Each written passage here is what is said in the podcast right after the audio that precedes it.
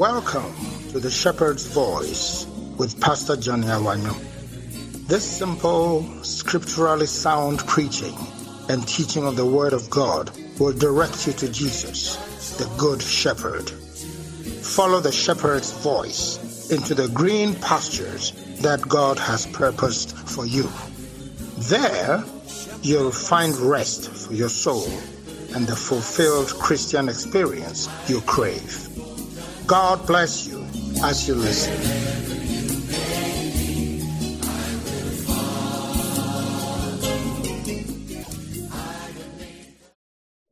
We bless your name, Father, again, as we always do anytime we come in your name and we gather in your presence.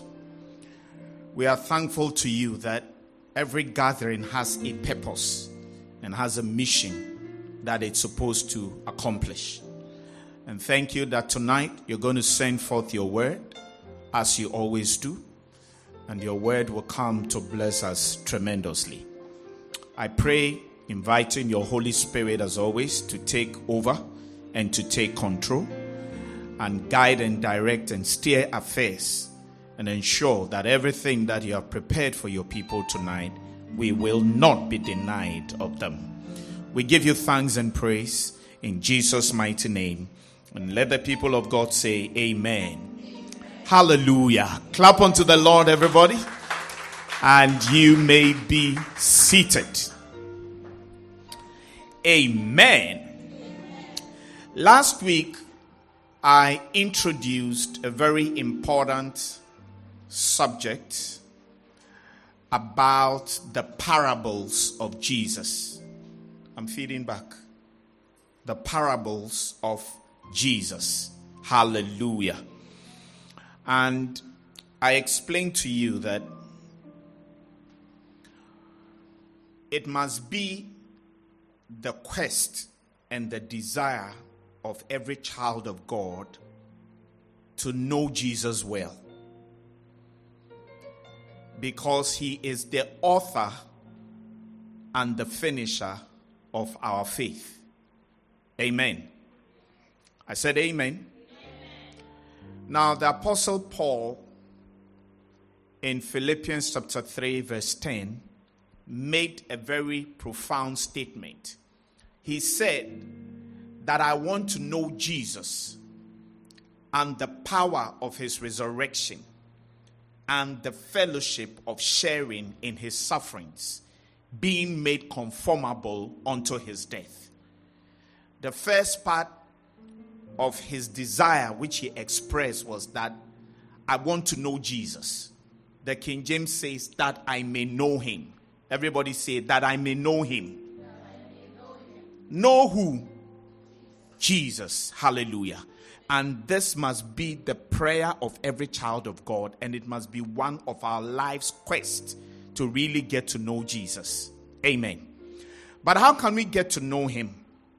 One of the channels by which we can get to know Jesus is to learn and study about what he did and what he taught.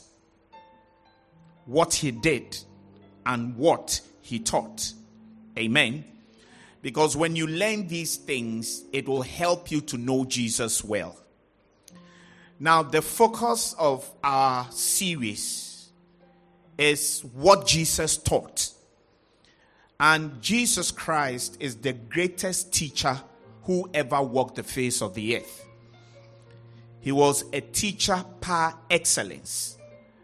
And up till today, there are a lot of his teachings that we can still remember. Amen. One of the reasons why we can still remember his teaching was that he had a very unique style of teaching. And you will notice that Jesus Christ used a lot of parables in his teachings. Hallelujah. And I believe that because of these parables, even 2,000 years after he had exited the scene, we can still remember a lot of the things that he taught. So, what is a parable? I explained to you that a parable that word parable is derived from two Greek words. The first word is para, and then the second word is balu. And then para, I explained to you, is a word that refers to something that is alongside something else. And the illustration that I gave you was that in a, in a typical law firm, you have the lawyers. But apart from the lawyers, you have another group of people who are referred to as paralegal staff. So these are secretaries, administrators, and all these other people. Their role is to work alongside the lawyers. So that is why they are called paralegal staff. So that's what the word para means. And then balu means to throw or to hurl. And so when you put these two words together, a parable means something that is thrown alongside of something else. And what Jesus used to do was that in his teachings, he used to add parables, which are like illustrations, to go alongside the truths that he was teaching. And these parables really helped us to get a deeper insight and understanding of his teachings. Can I have an amen from somebody? All right. Now, last week I also mentioned to you that there were two main audiences that the parables of Jesus were directed at. One group, those who have ears to hear. And then the other group, those who don't have ears to hear. Now, everybody has ears, but the issue is what you do with the ears that you have. Now, when we talk about those who have ears to hear, we are talking about people who have a certain attitude when it comes to the word of God and when it comes to kingdom truths. Such people are ready to hear, and they are, there's a certain expectation or eagerness or anticipation that they have when a kingdom truth is being presented. And not just that, but they seem to have in the inside of them a certain desire to run with that word that they hear. And so they want to put the word into practice. These are those we refer to as those who have ears to hear. But then there's another group, they have ears and they can hear, but the, the, their hearing is only a superficial kind of thing. What I mean is that there's really no desire to do much with the word that they are hearing. In fact, there are some who don't even want to hear at all. And I told you that sometimes when you go witnessing to people, you come across people, they don't want to hear anything that you want to say to them. But then there are those also they will hear, but it doesn't really affect them much. And it doesn't affect them because they have a certain attitude and a certain posture that makes it difficult for even the word to penetrate. And so, once that cannot happen, there's no way they will put the word into practice for anything great to happen to them. And so, there are people like that. And the parables of Jesus were directed to these two categories of people. When you come into the house of God, like what we have tonight, I've come to believe that these two categories of people are always present. There are those who come with an attitude of, I am coming to hear the word of God and I want to be blessed. I want to be impacted. I want to be affected as I come into the presence of God. They don't just come out of a sense of duty, but they come because they want to find something. They believe that there's a treasure, there is a pearl in the word of God. And so when the word is being ministered, they stand at attention, ready to receive and prepared to run with the word. There are people like that. And such people, you will see them. There's a certain concentration on their faces when the word of God is coming. there's a certain eagerness and readiness to receive. And as a preacher, because I've ministered for all these years, I can always see them. When I look into the congregation, I can see those who have ears to hear. And guess what? I can also see those who have ears or they don't have ears to, to hear. And such people, there's always a look of disinterest. They get easily distracted. They don't respond much to the word of God. They don't say amen. And it's, it's, for, for some of them, you can see that they can't wait for the service to end so that they can go home. An experienced preacher can always see people like that. And some of them, as the word of God is being preached, they are distracted. They are looking at their phones.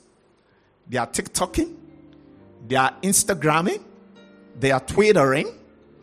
They are Facebooking. And the like. You know?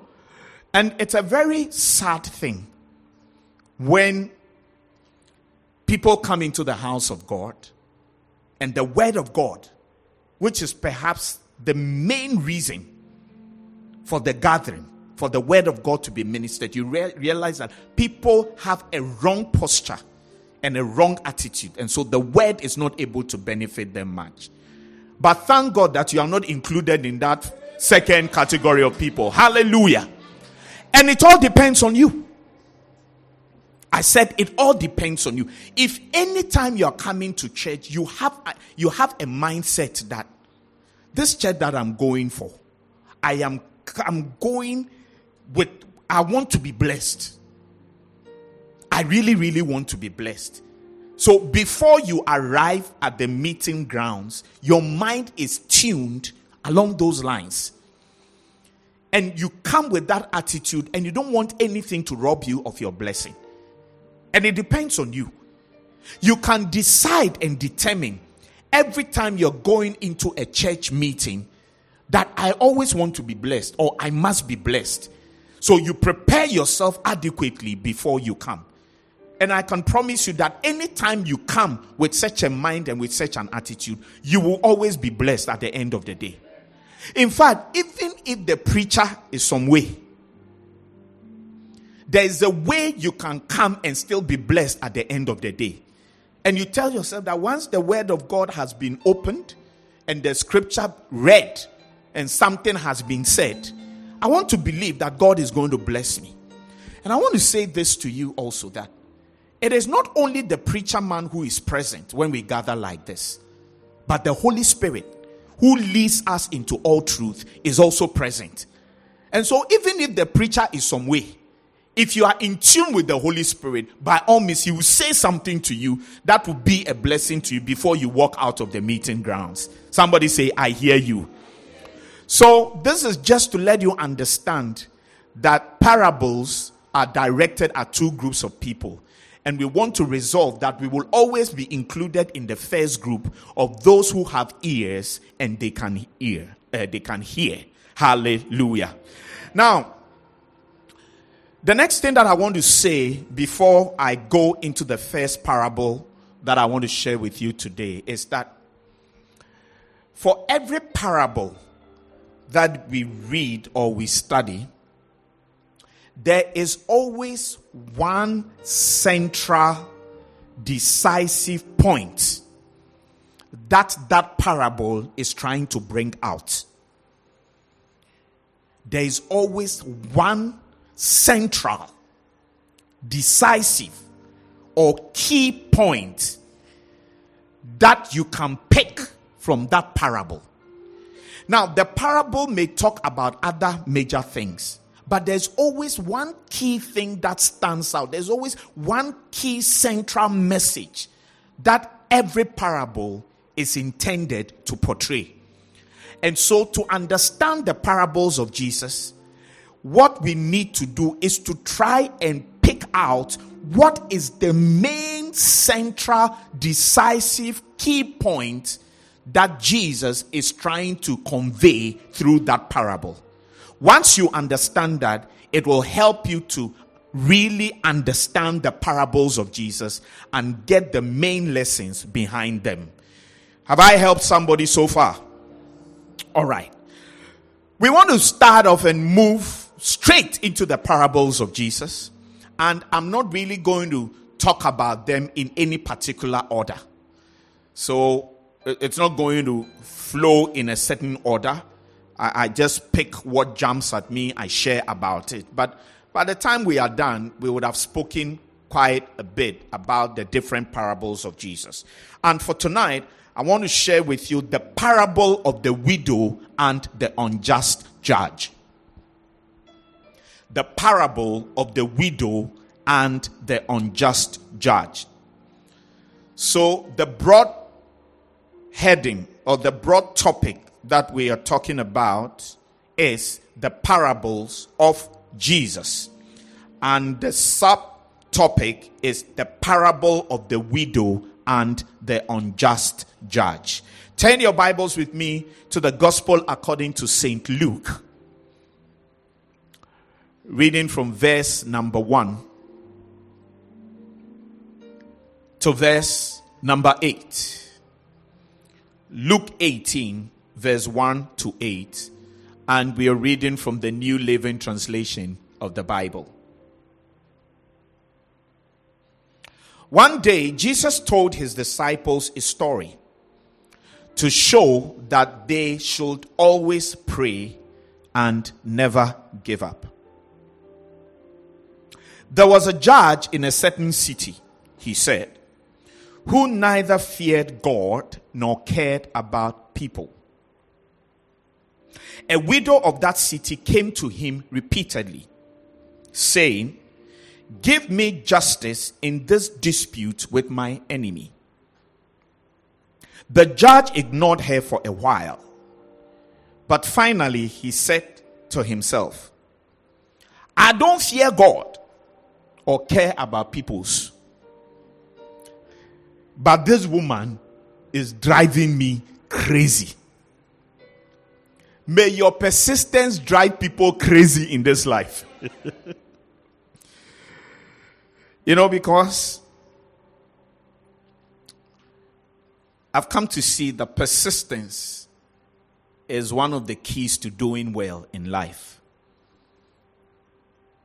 If you're somebody who can press on, no matter the challenges, the difficulties, the obstacles that confront you, you have an attitude of, I'm not stopping until I get what I'm looking for. That quality and that attitude is one of the keys to becoming successful in this life. And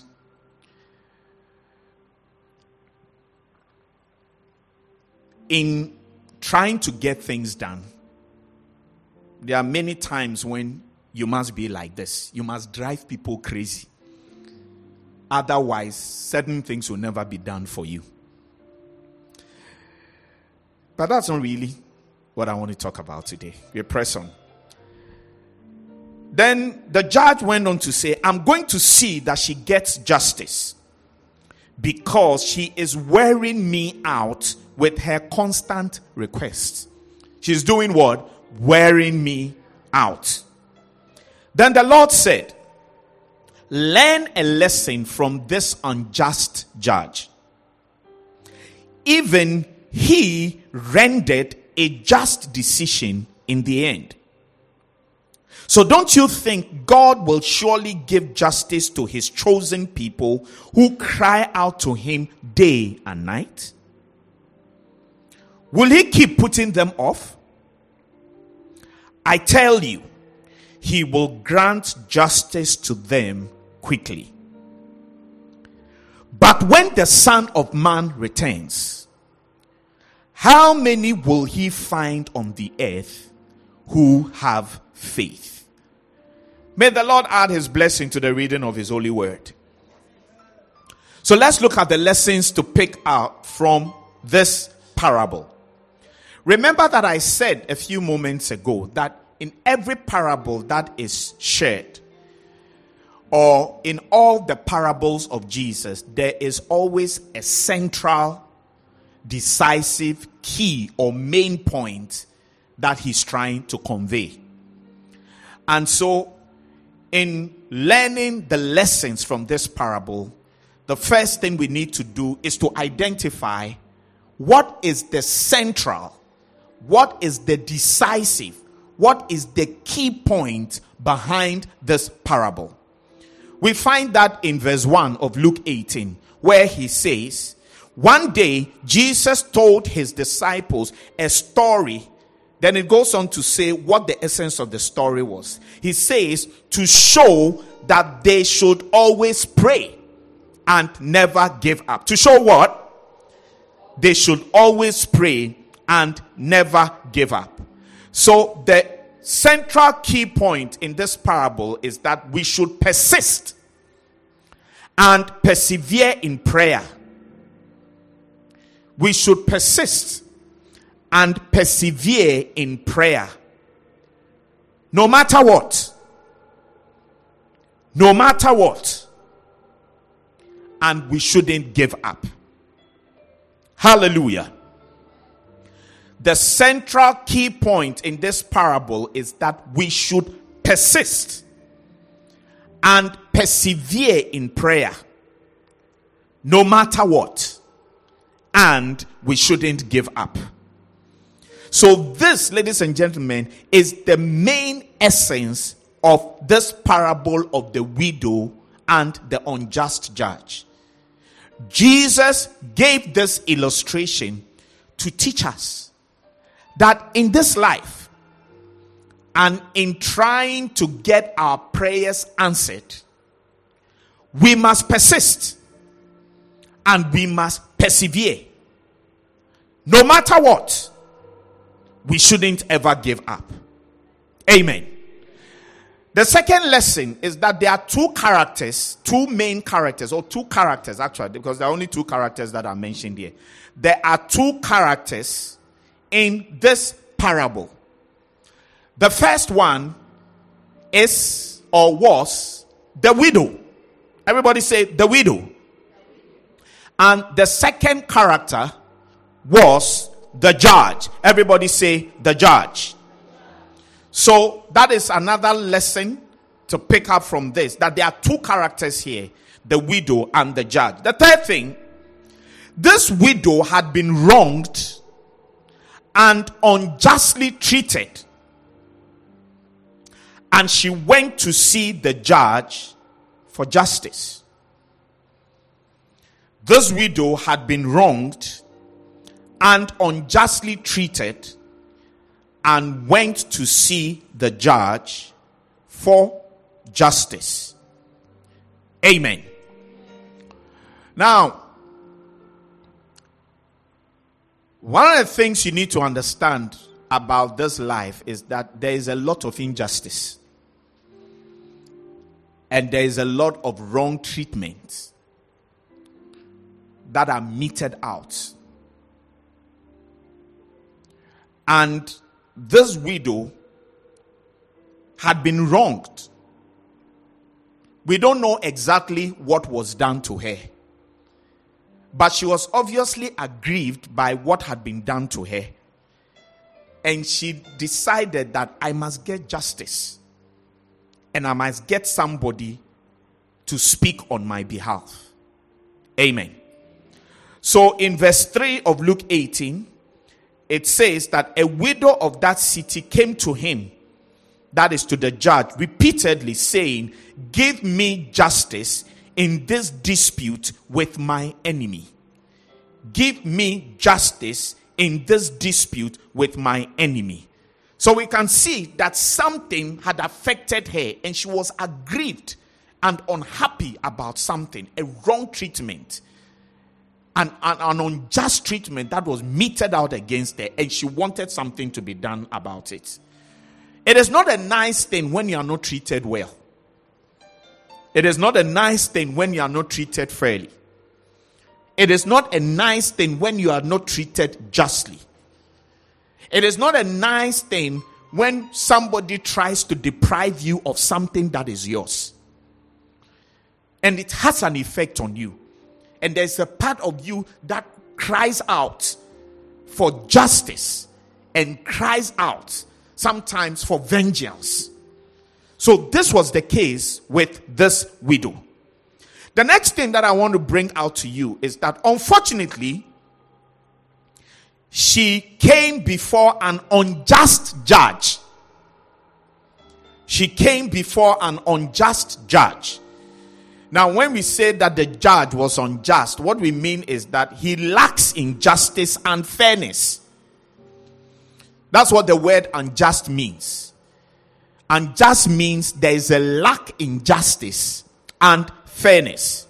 So, unfortunately, she came before an unjust judge who did not fear God nor cared about people. So, that is the person she went to see for justice. But this person did not fear God and did not care about people. A justice system must always be fair. And if you are part of a system where there is no fairness, and where you cannot receive justice, then we have a problem. That is why, in virtually every country in the world, there is a law system. There are the courts where people can go for arbitration and where their issues can be dealt with. And the expectation is that when you take your issues to the court, you'll be given a fair hearing and justice will be served at the end of the day. But unfortunately, it is not always that way. A judge who sits over a case is expected to be just and to be fair in carrying out judgment. And that is why, in any proper law system, justice is not passed until the accused has been given a fair hearing. Has been given what? A fair hearing. So there is a policy in a lot of legal systems where it's like you are innocent until proven guilty. Such that if they catch you that you have murdered somebody, that they saw you, that you took a knife and then you choked somebody, and somebody saw you and you are arrested, you are not sentenced until you have been taken to a court of competent jurisdiction and your case tried before the judgment is issued. There, there's no rush. That is why instant justice is a very evil thing. And you can follow instant justice and kill somebody who is innocent. And we've heard of stories like that.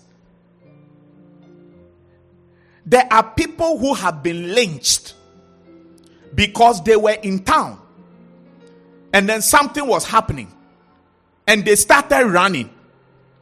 And everybody felt that this is the perpetrator. So before you realize they've caught the person, poured petrol on the person, and set that person alight. You know, human beings, we are very wicked, though very wicked. Very, very wicked. And don't think about anybody else, think about yourself. I'm telling you. You see, as you are sitting here with your nice face, Evelyn, as you're sitting here with your nice face, you may never fully understand what is in the inside of you that you can do.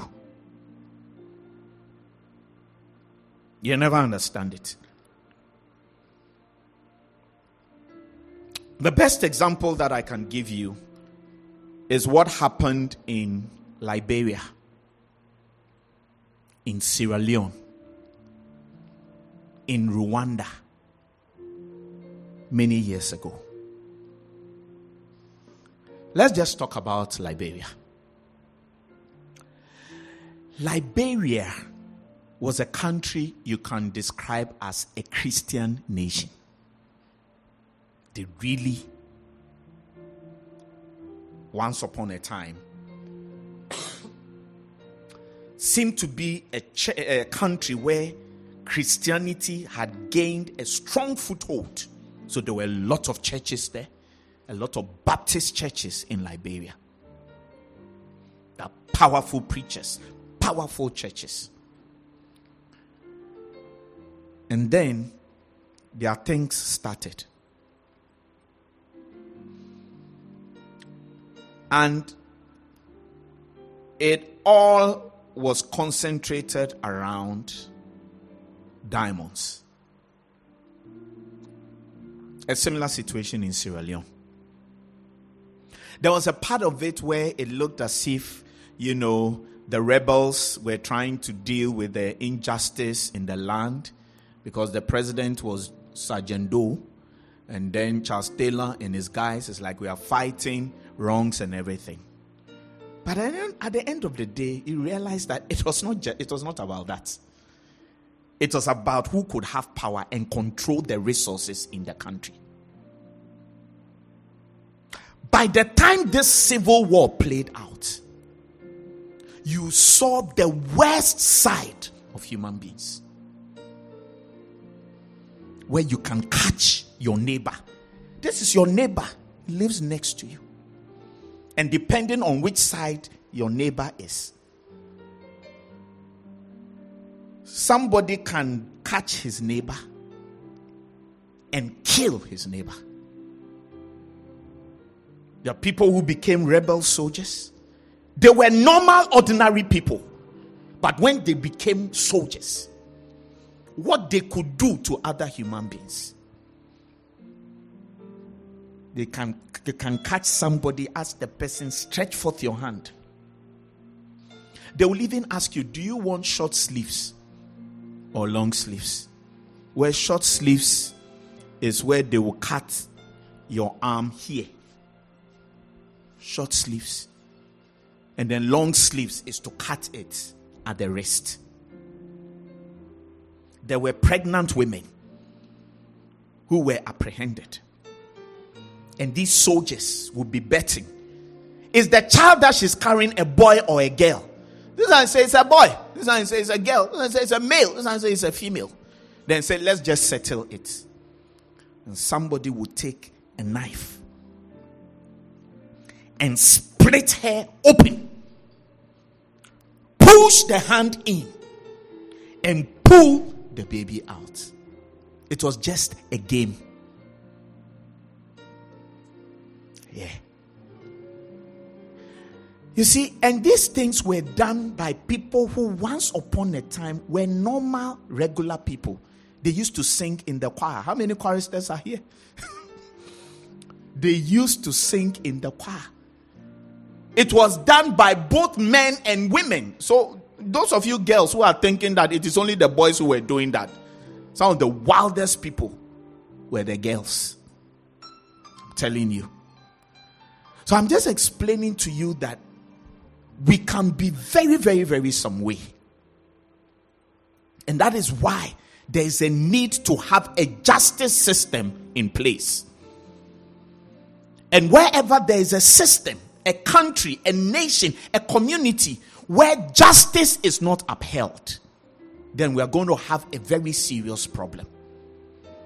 And in our nation, our crest has a motto freedom and justice.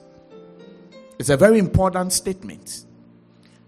As to whether we are following this motto or not is another question altogether. Somebody say freedom and justice. This woman came to the judge looking for justice. But unfortunately, this judge was an unjust judge. And the Bible says he did not fear God nor cared about the people. Verse 2 of Luke 18 There was a judge in a certain city, he said, who neither feared God nor cared about people. So if you come before somebody like this to deal with your issue and to look for justice, you are not likely to get it because the person is unjust or the person is corrupt. Very corrupt. And any country where the judicial system is not a solid one that is based on justice and on fairness and on equity, that country is not going anywhere. Currently, in our nation, a lot of people feel that the justice system is not correct. And people feel that when they even go to court, they will not get the justice that they deserve. I don't know what you think. All I know is that it is important to have a good justice system and to have judges who are just. Amen. The next point her persistence paid off finally. Her persistence paid off finally.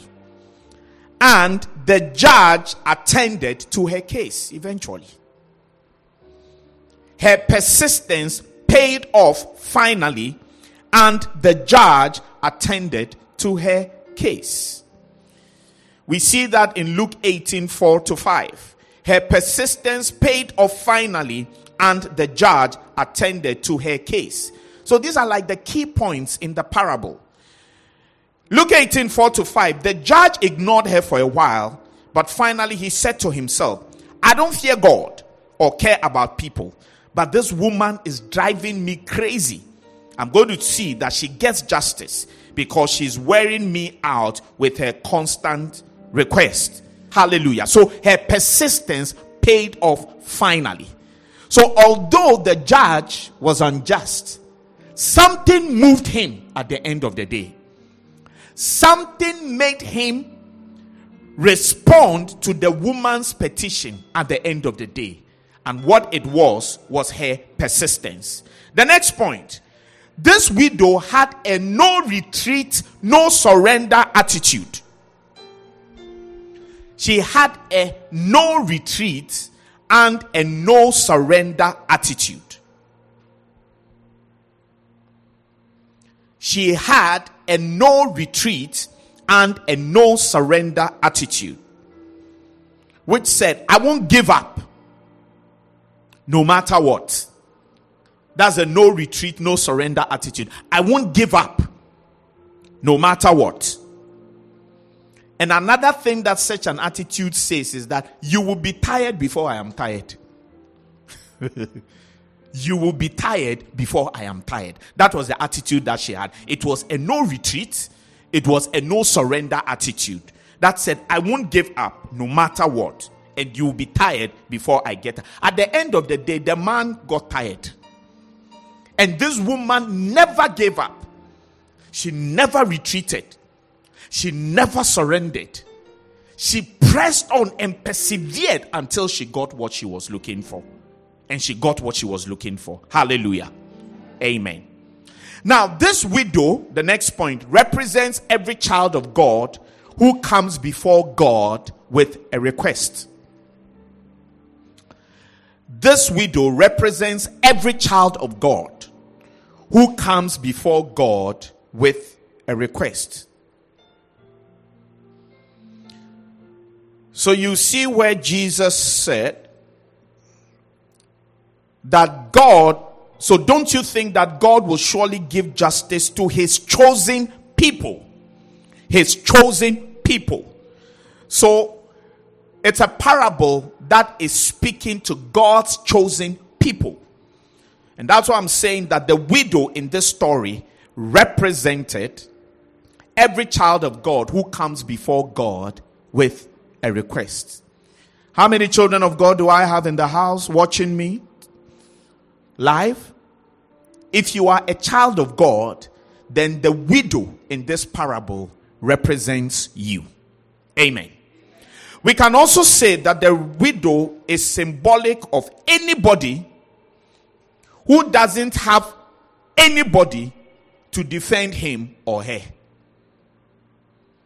So this widow represents any child of God who doesn't have anybody to defend him or her.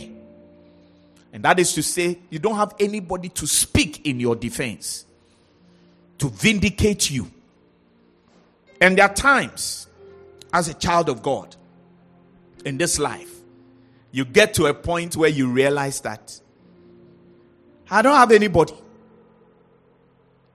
I don't have anybody who is saying some on my behalf. I don't have anybody who is speaking in my defense or trying to put in a word or two for me. And that is one of the most terrible things that can ever happen to you. Where there's a gathering and there's a meeting of people to decide on your fate, and there is nobody, nobody who is putting in a word for you. The only thing that is happening in that meeting is damning statements and condemnation and passing of judgment without resorting to the right procedures. Because the right procedure before you pass judgment, that's why in court, before the judge will pass judgment, the accused or the defendant is given an opportunity to come and talk. So, first of all, your, your, so the court system is set up, and then the prosecution that those who are trying to sort you out they have to bring their charges against you. You did this, you did that, you did this, you did that. That's what they have to do. And then these charges have to be read to the accused or to the defendant. And then, whatever evidence the prosecution has, they will present their evidence. After they presented their evidence, the accused or the defendant has a lawyer. He must have a lawyer or he must have a defense. If he doesn't have a lawyer, he's allowed to defend himself. He is given the opportunity to question any of the witnesses that the prosecution has brought. Then the case goes on.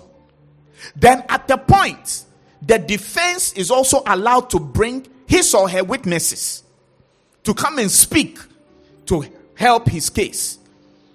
Then, of course, the prosecution lawyers will also have an opportunity to interrogate the witnesses of the defense. Evidences will have to be produced. And in the proper court system, there is a very detailed and intense way of going through things. Why? Because behind all of that is a desire that justice must be served at the end of the day. Justice must be served at the end of the day.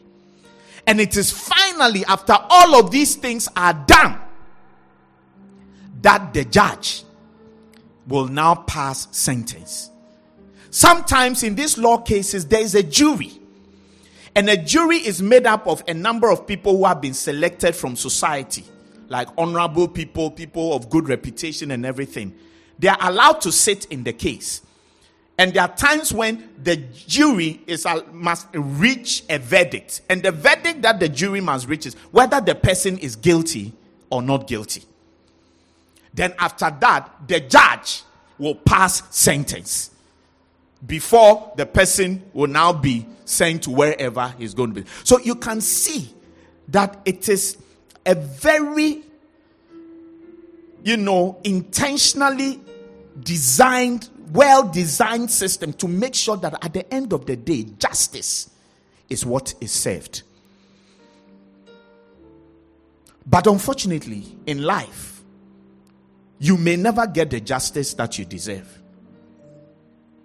Especially if you are at a certain position in life and you are not high up on the social ladder.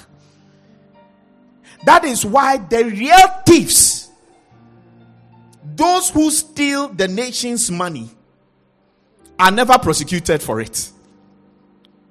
They get away with it virtually all the time. But the poor man who was hungry and went to cut plantain went to cut plantain from somebody's farm because he was hungry. Such a person will be arrested, sent to court, and will be sentenced five years of hard labor for going to steal two fingers of plantain because he was hungry. Or he went to steal a fowl or a goat. And when they arrested him, he said, This very black goat was trying to resist arrest, so I had to club him down.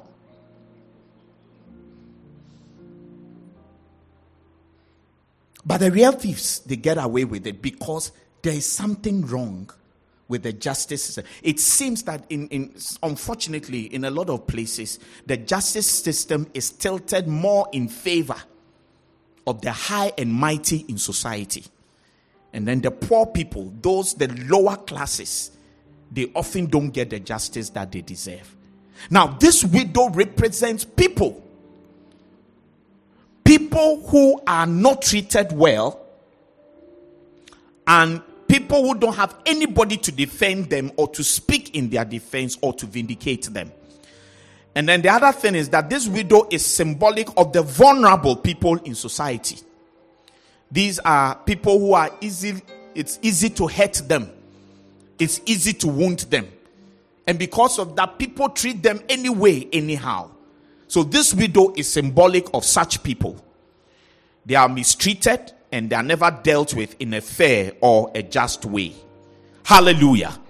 We are talking about the parable of the widow and the unjust judge.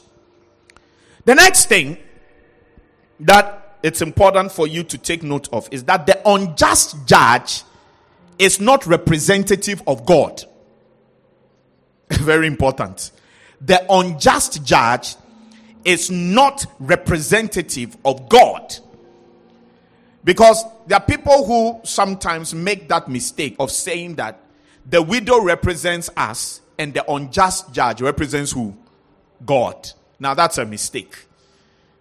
That's a mistake because that's not what it is. And it is not so because God is just and God is righteous.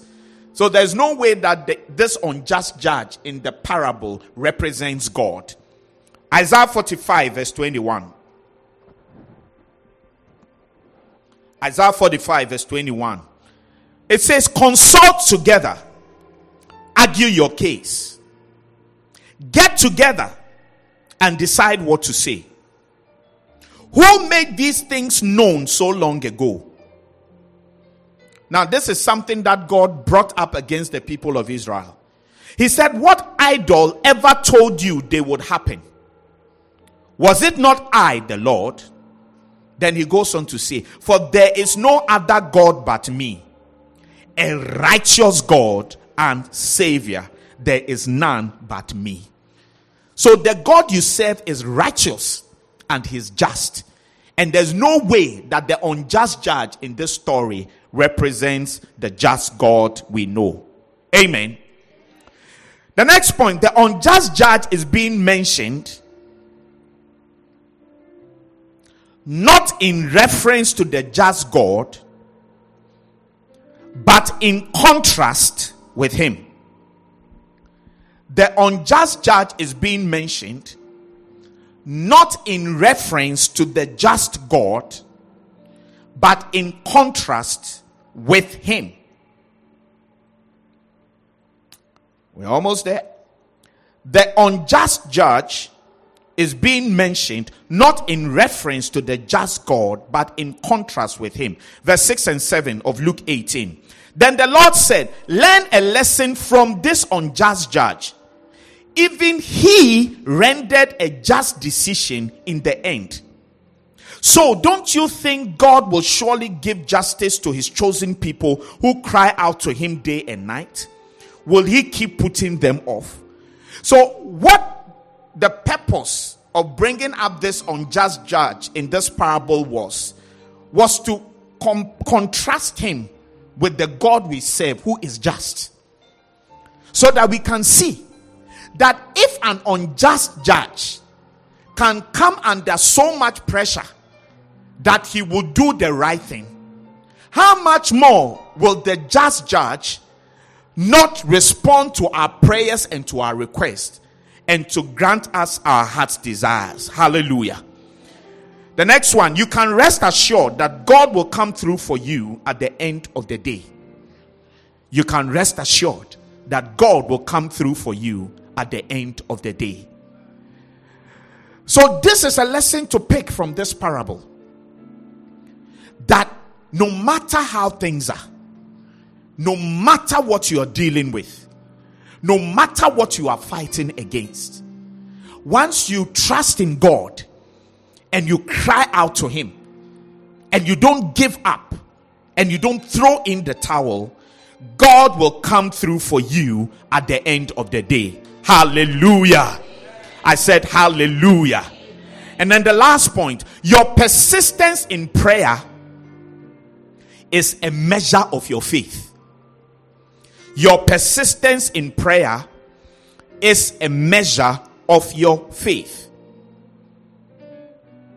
Your persistence in prayer is a measure of your faith.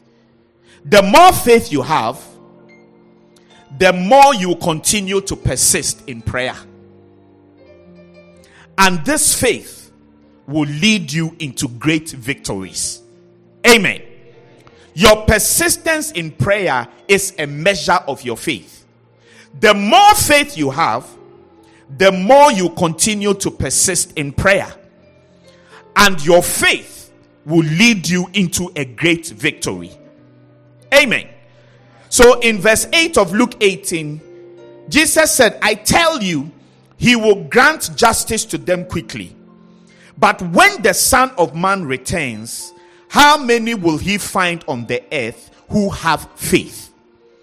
In other words, so what, what you should take note of was that the whole essence of the prayer, of the parable, was that men ought always to pray and not to faint. That we must always persist in prayer and we should never give up. So that is the central message in this parable. But at the tail end of it, Jesus begins to talk about faith. And he says that when the Son of Man returns, will he find faith on the earth? In other words, your prayer and your persistence in it is a manifestation of your faith. The more faith you have, the more you continue to pray. There are times you see when you're praying and you feel that the prayer is not working. It's like as you are praying, the feeling is like your prayer is bouncing on the ceiling and coming down, and it is not going up to heaven. How many have felt like not praying about something before? Maybe you prayed about something for a long time, and it's like the answer is not coming, and so you get to a point and say, let me find somewhere to sit. It is not working. I don't know about you, but I've gotten to that point before. And it is easy to get to that point. But you see, when you continue to persist in prayer, even when it looks like the answer has delayed and what you are looking for is not being granted unto you, it is a revelation of the faith that you have in God. And God will always respond in, to that faith, and that faith will bring you into a great victory. Hallelujah. First John chapter 5, verse 4. It says, For whatsoever is born of God overcometh the world. And this is the victory that overcometh the world, even our faith. So I want to say to you, my friends, that don't give up on God. And don't give up on your prayers. Don't stop praying. And don't stop crying out to God.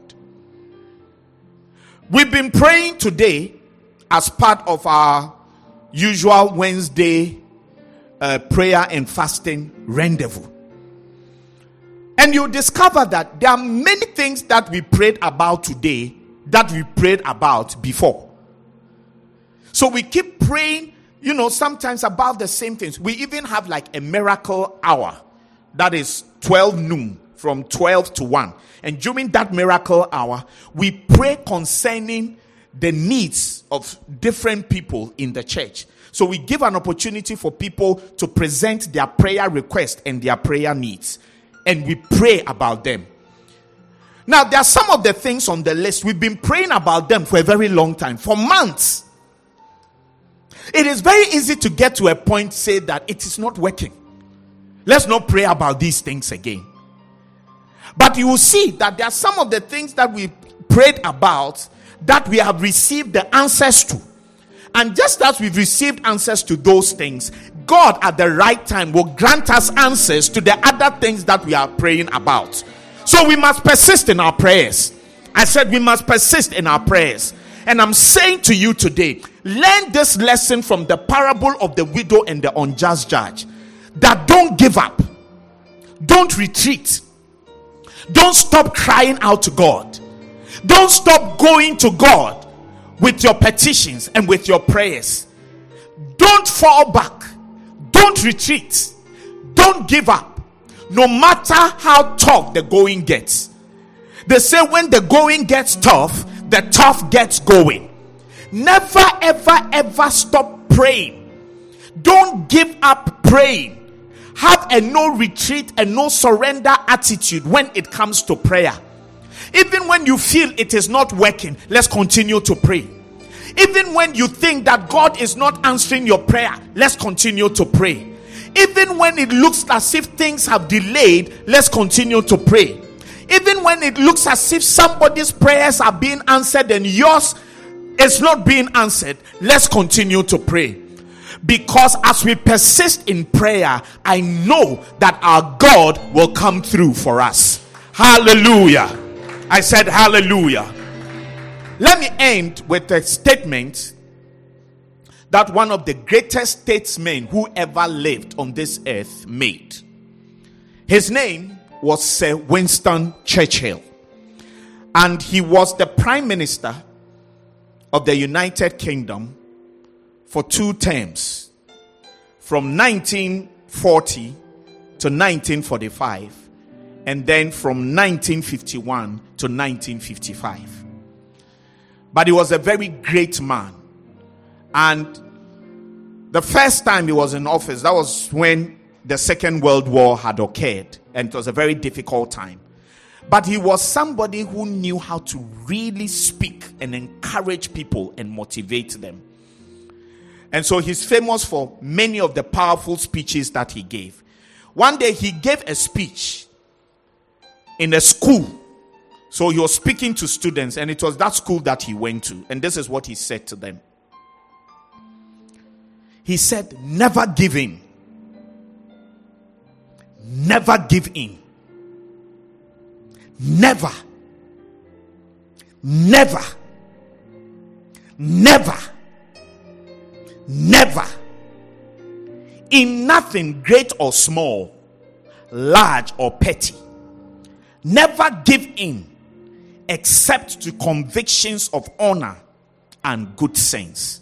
This was the statement that he made. And what he was trying to say is that when you are confident about what you are praying about, or something that you are doing, or something that you are trying to achieve or accomplish in this life, Never give up and never quit.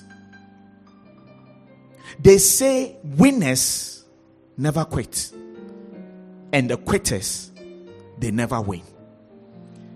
And we must develop that tenacity and strength to continue pressing on.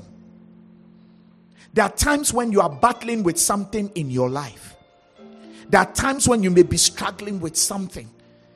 And it looks like the more you try to free yourself from that thing, the more entangled you get in it. And I'm saying to somebody today never give up and never give in. Sometimes things are not working well in your marriage, in your finances, in your business, in your education in your ministry, in your relationships. But no matter how rough things look, I'm saying to you that based on the lesson from this parable, never give up and never give in. It may look very bad, it may look like things will never get better, but keep your eyes on Jesus, keep your focus on Him. As you keep your eyes on Him and your focus on Him, and you continue to cry out to Him in faith, I know that He will bring you into a new season of your life when things will turn around for the better and things will become better for you and the situation will become better for you. And God will give you victory upon victory to celebrate to the glory of His name. I pray that this exposition on the parable of the widow and the unjust judge will increase your faith level and will teach you how persistence pays off at the end of the day. Rise to your feet, family, and let us close tonight's service. Hallelujah. Bow down your hearts and let us pray. We are thankful to you, Father, for tonight. We bless your name for the word that we have received.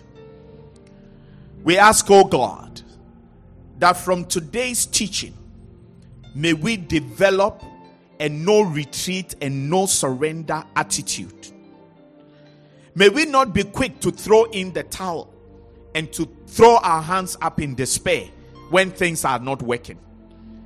And Father, no matter what we are dealing with and contending with in our lives, may your Holy Spirit stir up within us that inner strength and fortitude and tenacity to keep pressing on and crying out to you and know that because you are the just God and you are the righteous God, you will always come through for us. Whenever we are dealing with a situation where we have been ill treated and we have been denied of what is just, I pray, Father, speak on our behalf and intervene in that situation for we have chosen to bring our issues before the righteous judge, and we know that you will come through for us. When it looks as if injustice has prevailed, Father, turn the situation around and vindicate your people in the name of Jesus. Anything that has been taken away from your people, anything they've been denied of, anything that they, they, they have been robbed of, I pray, Father, let there be a restoration of that thing as you, the righteous judge, arise in that situation and deal with that problem. I thank you, Father, tonight for what you have done in Jesus' mighty name. And let everybody say, Amen. Put your hands together for Jesus.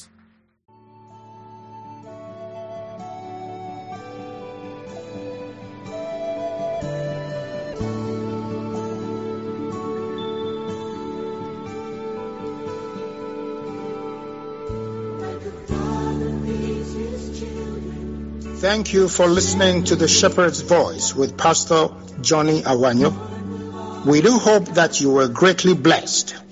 For further inquiries, please call, WhatsApp, or send an SMS text to plus 233 243 886 622. God bless you.